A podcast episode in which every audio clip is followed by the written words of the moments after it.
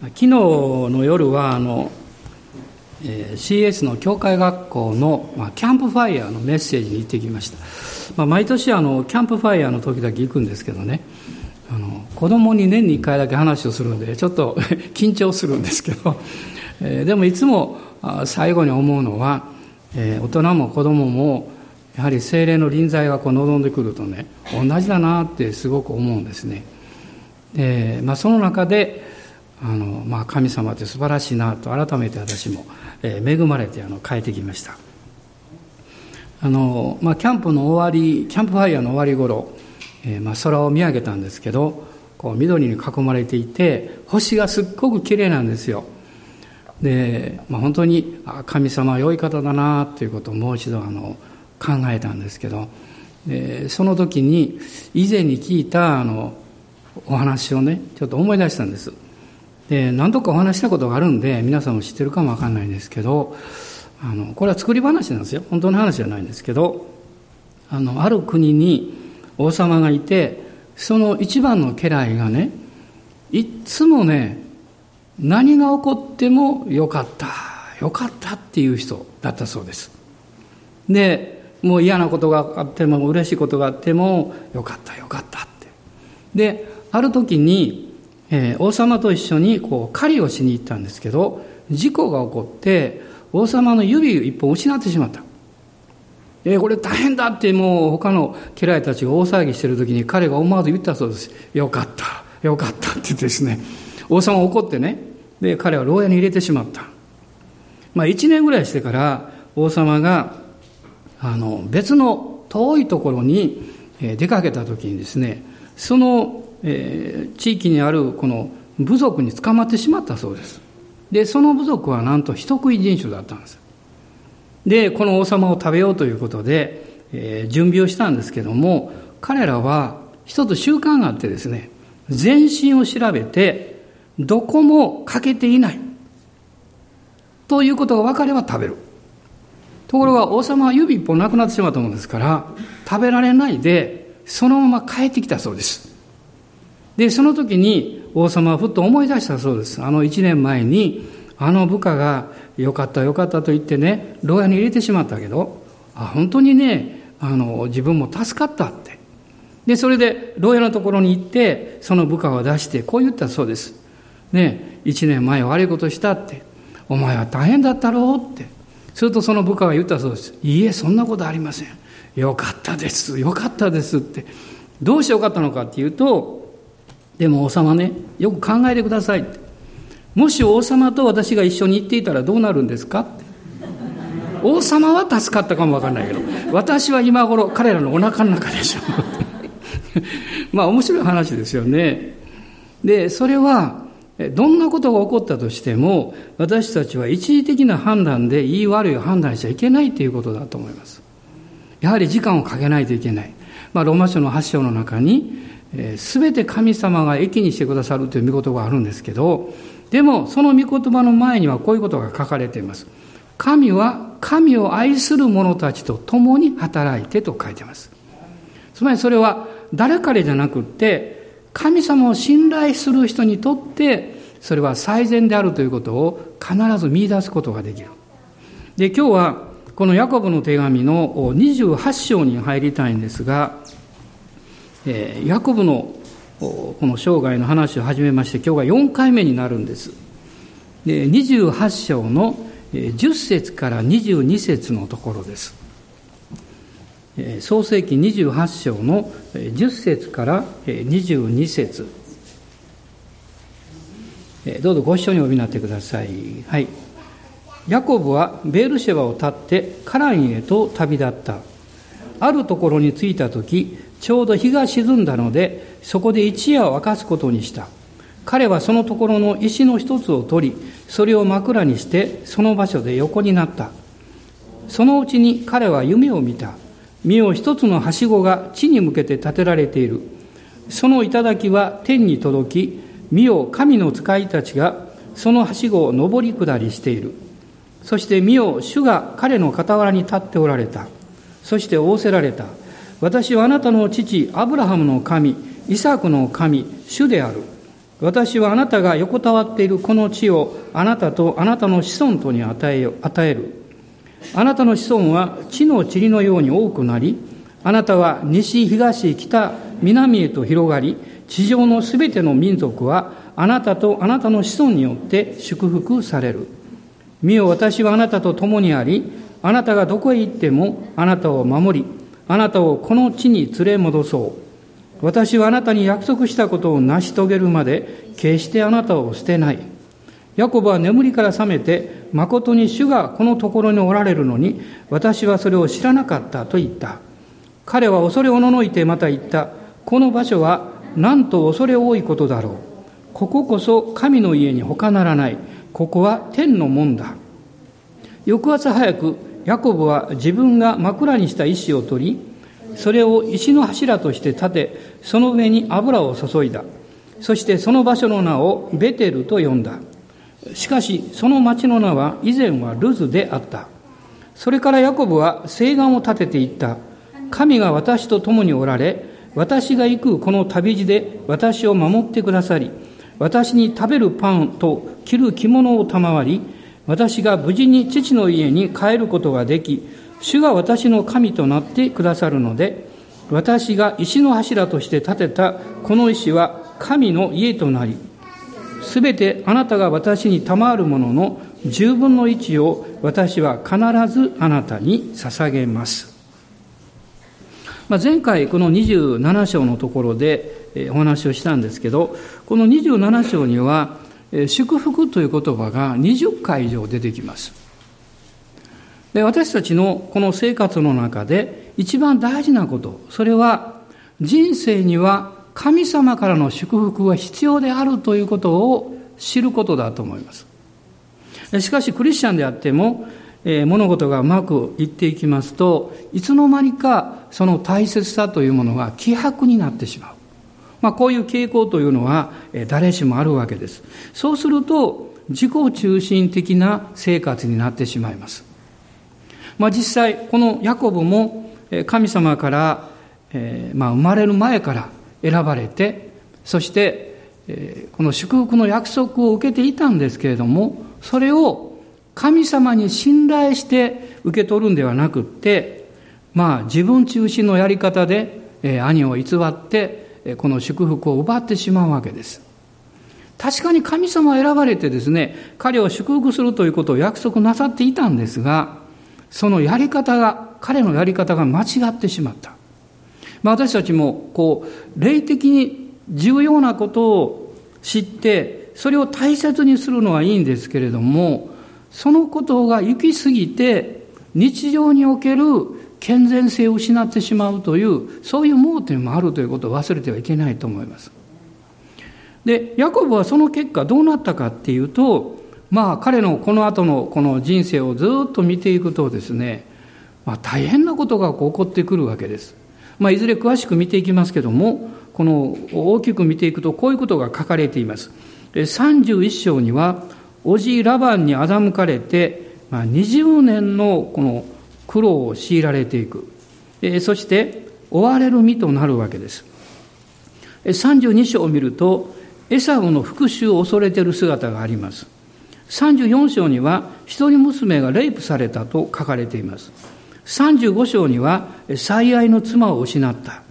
そして37章はその最愛の息子、まあ、ヨセフのことですけども、失ってしまうわけです。まあ、彼の取ったこの行動、まあ、罪の結果としての、まあ、報いと言ってもいいかもわかりません。このガラテヤ人の手紙の6章の7節と8節をこの読みますと、ガラテヤ書の6章の7節と8節です。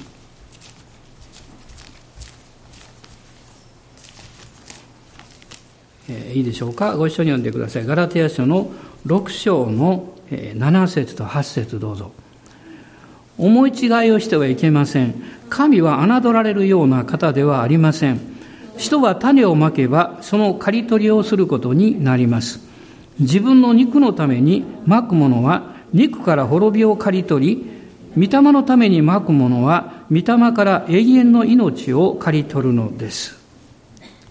まあ、彼はこういうその困難を、まあ、この後ですね、人生の中でずっと経験をしていくわけですね。やがて彼がエジプトに行って、このパロの前に立った時に、彼が言った言葉、それは漱石の47章の9節に書かれています。こういうふうに書かれています。ヤコブはパロに答えた。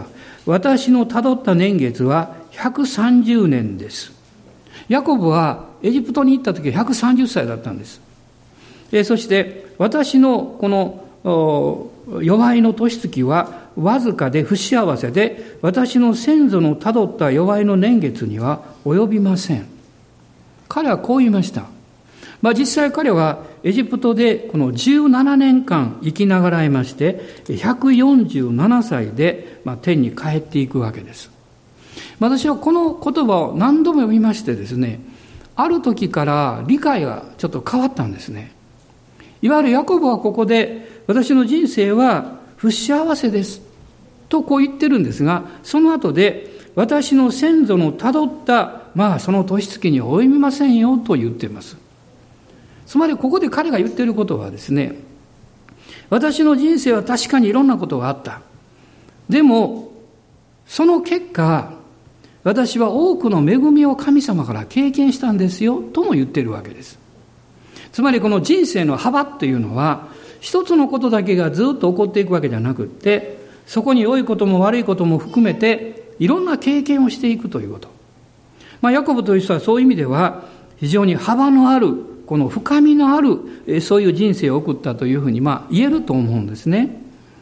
まあ、ヤコブが経験したこの試練の極み、あるいはこの苦労の深み、驚くべき忍耐とこの信じる力というものをヤコブはその中で与えられていたんだということを発見しているわけです。で、彼がそのことを実は告白している箇所があるんですね。それが実は35章の3節の中に出てきます。私も個人的にこの言葉はすごく好きなんですけど、創世記の35章の3節の御言葉です。ご一緒に読んでみてください。はい。そうして私たちは立ってベテルに登っていこう。私はそこで私の苦難の日に私に答え、私の歩いた道にいつも私と共におられた神に祭壇を築こう。ヤコブはここでですね、私の苦難の日に私に答えてくださった。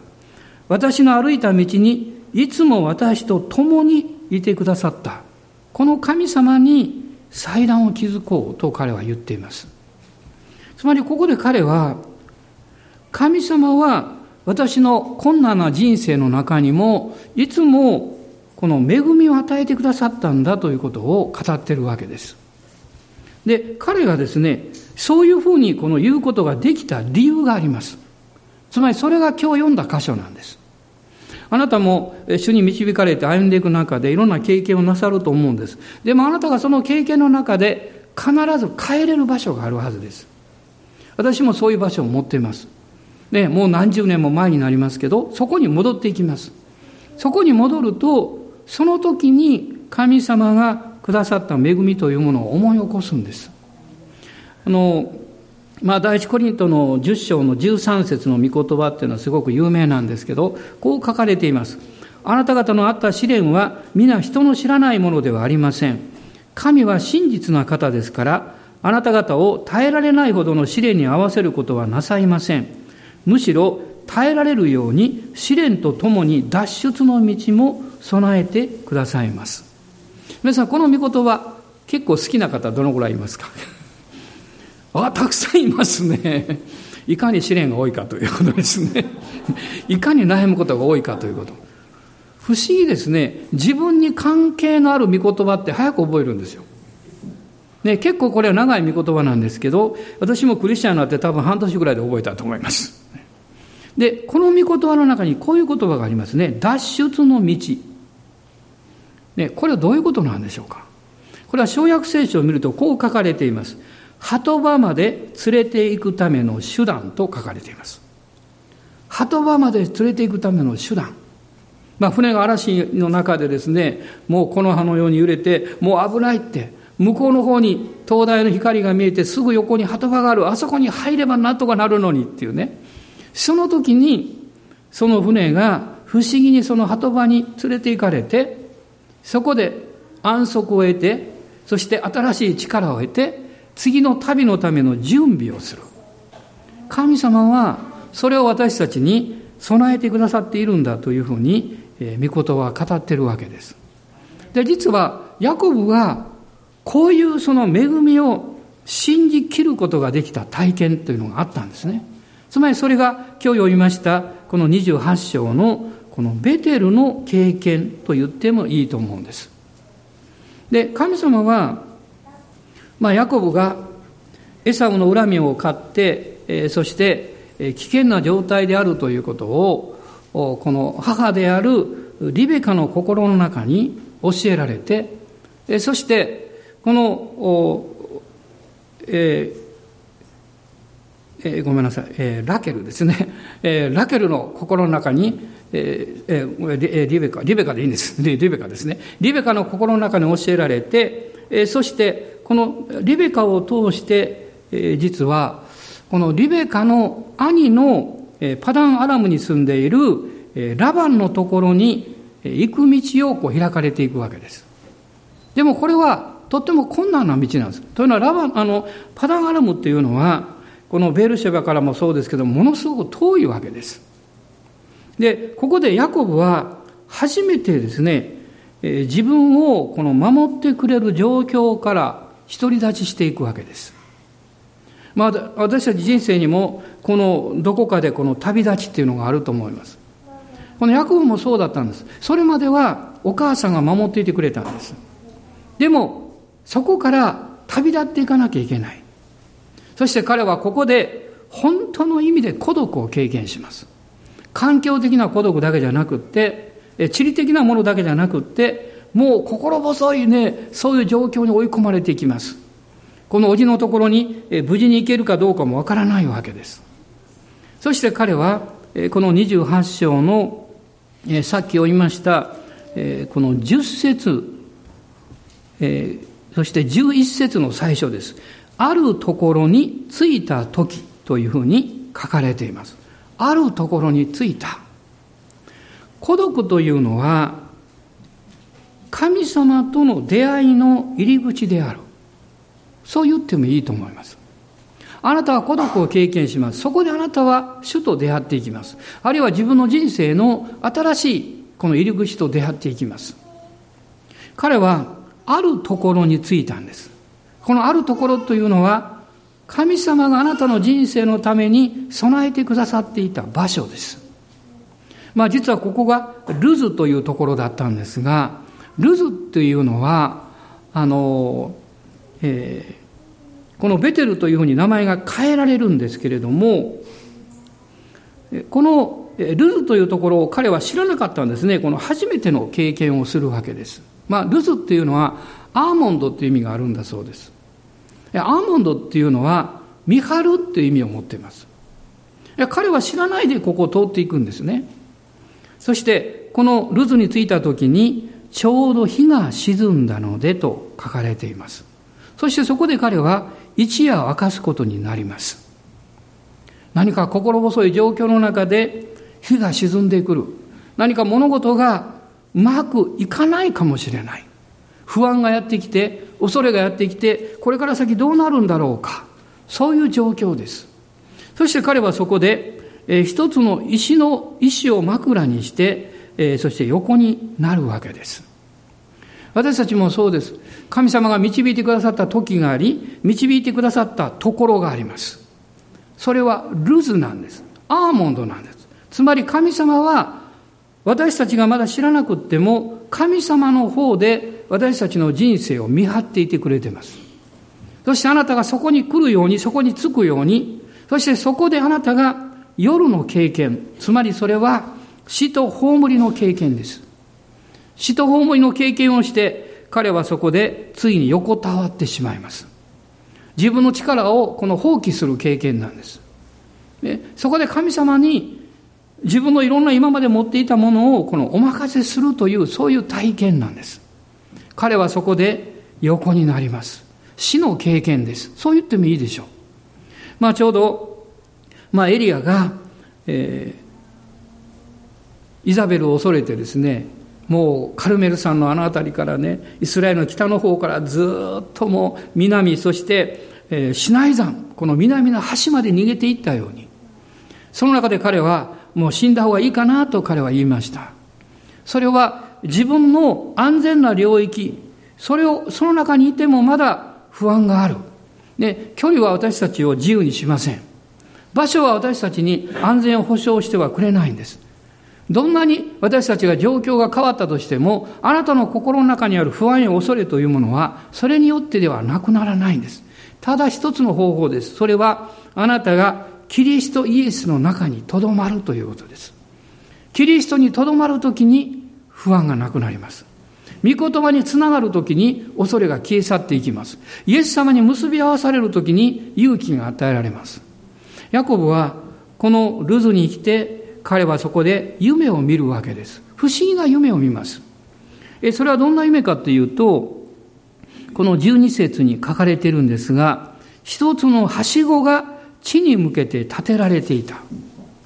つまりそれは地に向けてですから天からはしごが下ってきたということです。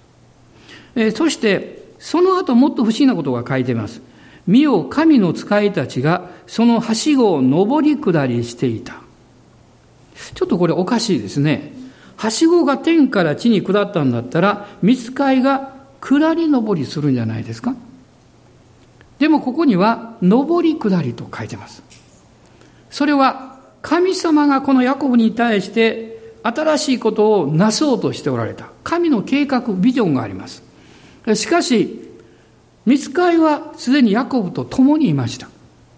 つまり神様は、その人が気がつかなかっても、その人の歩み、その人の道道というものをちゃんと準備しておられる。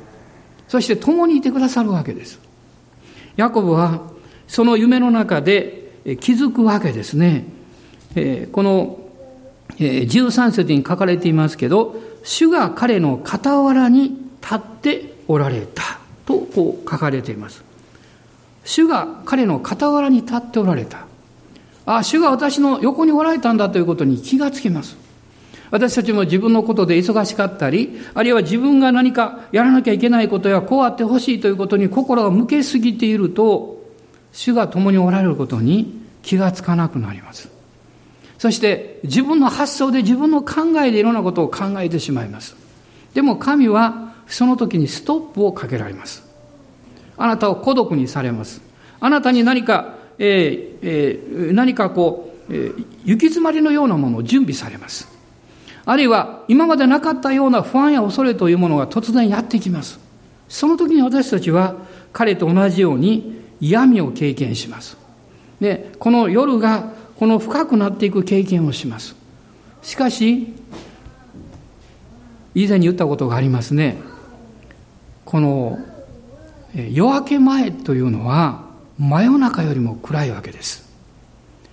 この真っ暗な状況になった時に、実はやがて夜明けがやってくる。神様の備えられた入り口がやってきます。しかしその前に彼は自分の思いを神様に委ねていく必要があります。そして上からの神様からのビジョン、この思いというものを受け取る必要があったわけです。この夢の中で主がおっしゃるわけです。この13節から書かれていますが、私はあなたが横たわっているこの地をあなたとあなたの子孫とに与えるとおっしゃいました。そして、えー、あなたは西、東、北、南へと広がっていくんだと約束されました。あなたは、あ私はあなたと共におり、あなたがどこへ行ってもあなたを守る。あなたをこの地に連れ戻そう。私はあなたに約束したことを成し遂げるまで決してあなたを捨てない。このルズにおけるヤコブの経験というのは、今までは聞いていた信仰なんです。何か周りからこう支えてもらっていた信仰だったんです。この時に彼は個人的に神との体験、え、神との出会いというものを経験していくわけです。神様が彼に、アブラハムにおっしゃったこと、彼の父、ヤコイサクに言ったこと、それをこのヤコブにもう一度おっしゃいます。そして、こう約束なさるわけです。私はあなたと共にいて、決してあなたを捨てない。その時にヤコブの中に信仰がやってきます。信仰が来た時に、彼は、この場所に名前を付けます。これが19節ですね。そしてその場所の名をベテルと呼んだと書かれています。ベテルと呼んだ。この呼ぶっていうのは信仰の告白です。主があなたに出会われて、神様の臨在があなたに触れるときに、あなたの内側にある何かが応答します。まあ私はあの、えー、イエス様を信じてですね、えー、しばらくの後ね、あの、こういう経験を何度もしました。街を歩いていて、どこかに教会があると、心が何かドキドキしてくるんです。ね、あるいは、えー、このトラクトのようなものを誰か配っていて、それをもらうとですね、嬉しくてしょうがないわけです。今まではその教会の前を通ってもそんなに気にならなかった。でも何か応答するわけです。まるであのエマオの途上にいた弟子たちのように、彼らがお互いに言いましたね。私たちの内側に燃え燃えるものがあったじゃないかってこう言いました。私たちはそうです。あなたがイエス様を信じて救われて、そして聖霊様があなたのうちにおられると、あなたは神様が備えられたものに対して応答するものを何か経験します。内側から反応していくわけです。それはあなたの中に命があるからです。あなたの中に神様に対する渇きというものが与えられているから、神様あなたの人生を次のこのステップに導こうとして準備をしておられるからです。ヤコブはここで過去の生き方と彼は決別します。そこで彼は決心するんです。どういう決心をしたんでしょう？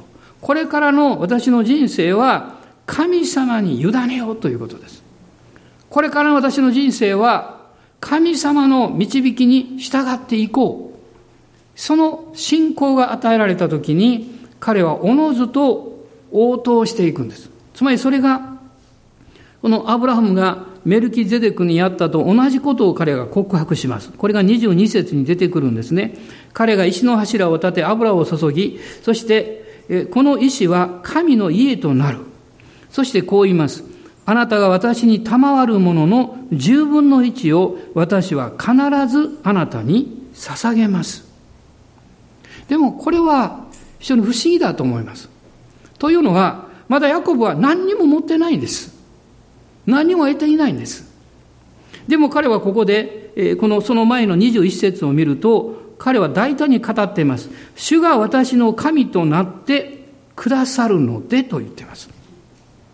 信仰が来ると、私たちは思い煩うことがなくなるんですね。信仰が来ると、あなたの中に新しい希望がやってくるんです。信仰が来ると、あなたは自分の人生を今までとは違う見方で見ることができるようになるんです。皆さんご自分のこの人生というものを振り返ってご覧になって、えー、多分ですね、あの時本当に失望したなっていうことはあるんじゃないですか。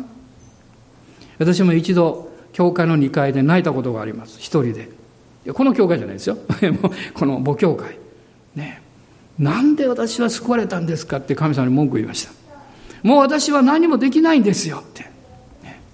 でもその時に気がついたんです。その自分の心や自分の周りの状況が崩れ去っていくように感じれば感じるほど内側に別のものを見出したということです。つまりそれは私ではなく内におられるキリストを発見したと言ってもいいと思います。私の中にはイエス様がいらっしゃって、そして聖霊様がおられて、この方が私を祝福してくださるんだという信仰が蘇ってきたんです。私たちもそうです。この形だけで、形式だけで私たちの生活を送っていくというのは疲れてしまいます。どんなに聖書を読んでも、それがただ単にあなたにとって知識の御言葉だけであるなら、それはあなたをあなたの心をね、何か荒れ地のようにしてしまいます。このジョン・ウェスレーという有名な人がいますね。えー、英国で、えー、リバイバルのために用いられた人です。もう世界的な運動を起こしました。彼は熱心な信仰を持ってました。しかし彼は一つのものが欠けてるということに気がつきました。聖書があり、このいろんな信仰告白があり、えー、また彼は、えー、まあ、しっかりとした理性を持ち、で、その信じているものがはっきりしている。でも何かが欠けている。それは体験だったわけです。あの時彼は太平洋の船の中でこの嵐を経験します。その時に、えー、女性や子供たちを含めた、まあ、群れが一つ、まあ、何人か分かりません。何十人かの人々が乗っていました。彼らは、このモラビア派と言われる人々でした。彼らのところに行くと、彼らはその嵐の中で船がもうこういうふうになってるね、もうジョン・ウェスレーはもう不安でしょうがない。もう船がもう沈むかもわかんない。その真っ只中で彼らは子供たちも神様を賛美していたんです。みんなが集まって彼は感動します。私になくって彼らの中にあるものは一体何なのか。それは後に彼が発見します。御言葉を精霊によって体験することです。神様の御言葉があなたにどんなにやってきても、それが体験にならないと力になりません。この1960年に第二カリスマ運動というのが始まりましたけども、そのきっかけになった人がいらっしゃいますね。彼も同じ経験をしました。彼は聖公会のあの教会で大成功した人ですよ。ね、もう教会が潰れそうになってた教会はわずか何年かでですね、まあ、数千人に大きくしました。しかし彼は心の中に渇きを持っていました。何かが足らないって。御言葉がある、信仰がある、伝統もある、え、そして仲間もたくさんいる。でも何かが足りない。ね、その時に一人の仲間のこの牧師がやってきてこう言いました。先生ね、うちの教会で最近変なのがおるんです。その変なのっていうのは、彼らは何かこう精霊経験とかそういうことを言う人々ね。実際にそういう経験をしたと言ってそして彼らの人生が変わったのを私も見たんです。彼らは今まではもう自分中心のわがままだったクリスチャン。しかしいつの間にか教会を愛するようになりました。献金も3倍ぐらいするようになりました。熱心に伝道するんです。その人たちと一回会ってみませんかと言われましたそして彼は出かけていくわけです。そしてその人たちが集まっているところに行って彼は本当に魅力を感じるんです。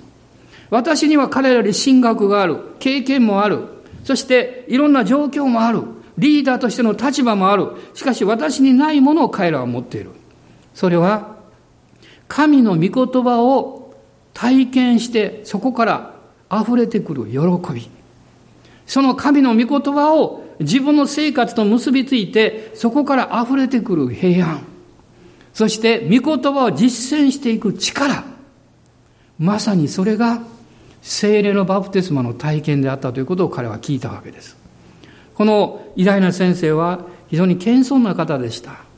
彼はへり下って、そこにいる兄弟姉妹に求めるんです。私のためにも祈ってくれませんか？と言います。ただし、一つだけお願いがあります。皆さんのようにわけのわからない威厳を語らないでもいいようにしてくださいと言いました。すると彼らは言うんです。いえ先生、それはできません。それはできません。そして彼らが祈った時に精霊に満たされます。彼も威厳を語り、精霊に満たされて、御言葉体験を深くしていきます。皆さん、このヤコブの人生というのは、環境も恵まれていましたし、状況も全部備わっていました。選びもあり、約束もありました。今で言えば、御言葉もあり、えー、教会にも行っていて、そして友達もたくさんいた。恵まれた状況です。しかし一つのことが欠けていました。それは、生きた神様との体験です。皆さん、この暑い日が続いてますけどね、この生ける神様との御言葉体験に触れられると、暑さなんか吹っ飛びますよ。大人の人に言ってください。暑さ吹っ飛ぶよって。暑さ吹っ飛びます。それは、御言葉は、え、もういいんです。私のを見てください。御言葉は、ダイナマイトだからです。ね、このダイナマイトは実は、転化される必要があるんです。火をつけられる必要があるんです。その火をつけるのは精霊様です。精霊があなたと共におられ、あなたと共に働いておられるのに、あなたのダイナマイトのこう火をつけるところがなんかうまくつかなかったら、何の力も出てきません。今日その火をつけていただきましょう。そのために一つのことが大事なんですよ。ヤコブのように、ヤコブのように横たわることです。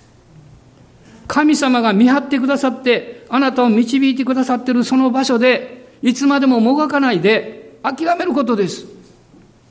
私は、ある時苦し苦しんだ時に霊的にね、先生とこ言いま行きまして、相談しました。先生、私こんなに今悩んでるんですって。立派な先生でしたからね。私をじっと見て、笑顔で言いました。よかったねって言いました。ちっともよくないで、こちらの方は。でもよかったねと言ってくれました。そしてすぐにその意味が分かりました。それは、あなたが神様の前で悩み苦しむことは、あなたの人生にとって素晴らしい益をもたらす。大事なことなんだ。そしてその結果が数ヶ月後に起こりました。私はイエス様の十字架を深く経験しました。キリストと一つであるということが分かりました。そして私のうちにイエス様が生きておられるんだということをもう一度確信したんです。その時に聖霊様が内側から何かこう川のように溢れてくる経験をしました。もう内側から溢れて、ハレルヤが止まらなくなったので私は口を押さえて止めました。あれ？うんって止めました。後で考えました。止めなきゃよかったと思いました。ね。それぐらい溢れてきたんです。皆さん、いろんな問題があって、あるいはこの信仰の問題でもこういうことがあって大変だって、あるかもわかりません。困難もあるでしょう。でも一番の問題はそういうことじゃないんです。一番の問題は、あなたが御言葉体験をしっかり持っていないことなんです。精霊に満たされていないことなんです。精霊は今日もあなたに望んでおられます。そしてヤコブをこの伏すように導かれたように、ヤコブを捉えて、そのルツをベテルに変えられたように、ベテルっていうのは神の家という意味です。あなたの困難の場所が、試練の場所が、あなたが霊的に行き詰まったり苦しむ場所が、神の家に変えられます。ヤコブは言いました。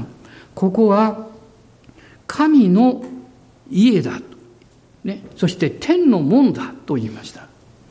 主があなたに出会ってくださる場所。それが今日も準備されています。今日も私たちは、喜んでルズに行きましょう。喜んでそこに伏しましょう。喜んでこう言いましょう。主はあなたが恵みを賜ったのであれば、私は私の人生をあなたに喜んで提供します。神はあなたを祝福なさりたいからです。アーメン。感謝します。どうぞお立ち上がりください。主を一緒に崇めたいと思います。主を礼拝しましょう。アーメン。ハレルヤ、イエス様、感謝します。おー、主よ、感謝します。アーメン、アーメン、ハレルヤ。今一緒に主を礼拝してください。今あなたの唇を持って主をあがめましょう。あなたのこの内側の霊の歌を持って神様を褒めたたえましょう。おー、主よ。天の門。門って何なんでしょう？門は閉ざしたり開いたりします。でもそれは開かれた時にそこを人々が通っていきます。そうです。天の門が門が開かれると、天からの油注ぎがあなたの上にやっていきます。そしてあなたの内側から喜びがその門を通って出ていきます。アーメン。感謝します。主の皆を褒めたたえます。今日も主は良い方でいらっしゃいます。今日も神様あなたを愛していらっしゃいます。あなたを困難やあるいは辛い経験あるいは厳しい感情を経験しているかも分かりません。でも今日あなたは宣言します。私は勝利者です。私はキリストにあって勝利者です。私が私が信じる方は良い方です。ですから私はいつでも言います。よかった、よかったと言います。アーメン、感謝します。アーメン、ハレルヤ、感謝します。今自由に主をあがめましょう。アーメン、ハレルヤ。オーラがサンバラララ、シャラバラララスクローリア。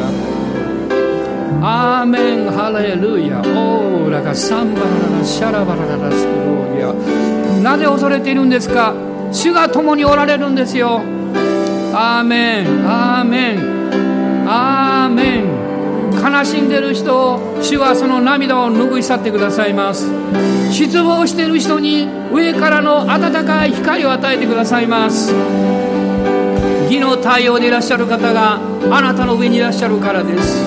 アーメンハレルヤおーハレルヤおーラカサンバラララシャラバラララスクローリアアーメンアーメンハレルヤハレルヤ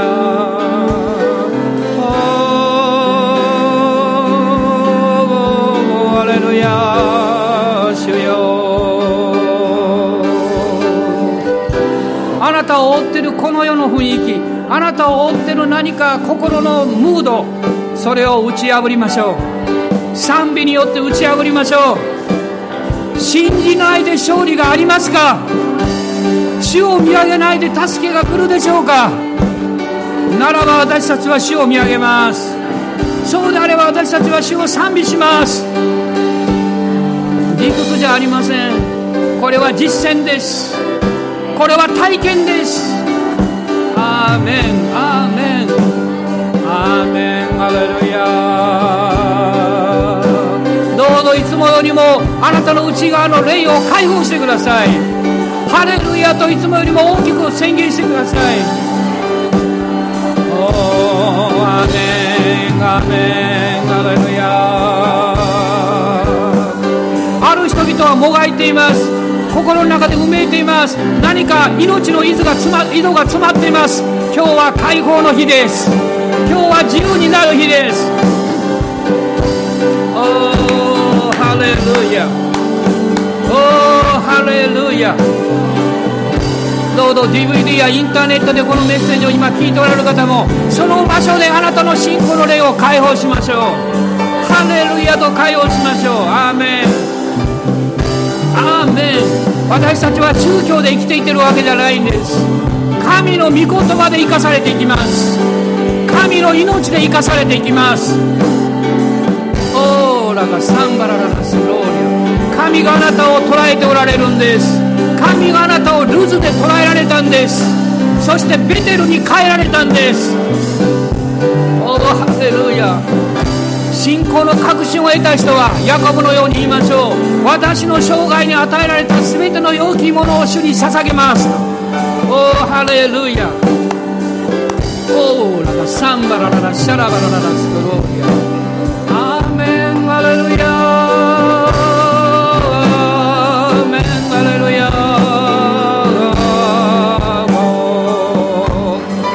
様今日ある人のおっしゃってます。もう嘆くのやめなさい。嘆くのやめなさい。あなたの前の環境や家庭や教会のことや嘆くのやめなさい。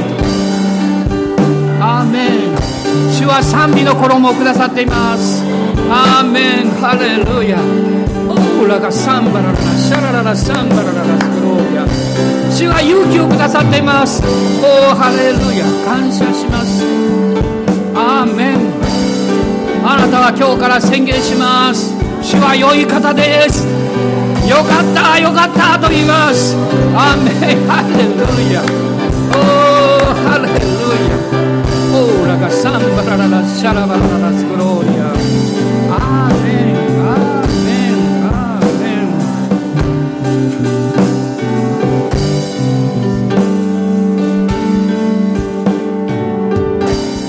ご一緒に賛美を捧げましょう。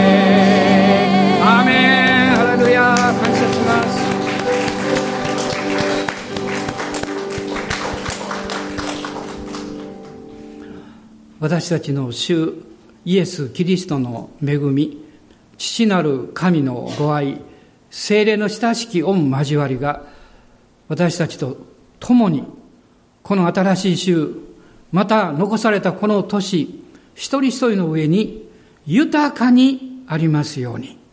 アーメン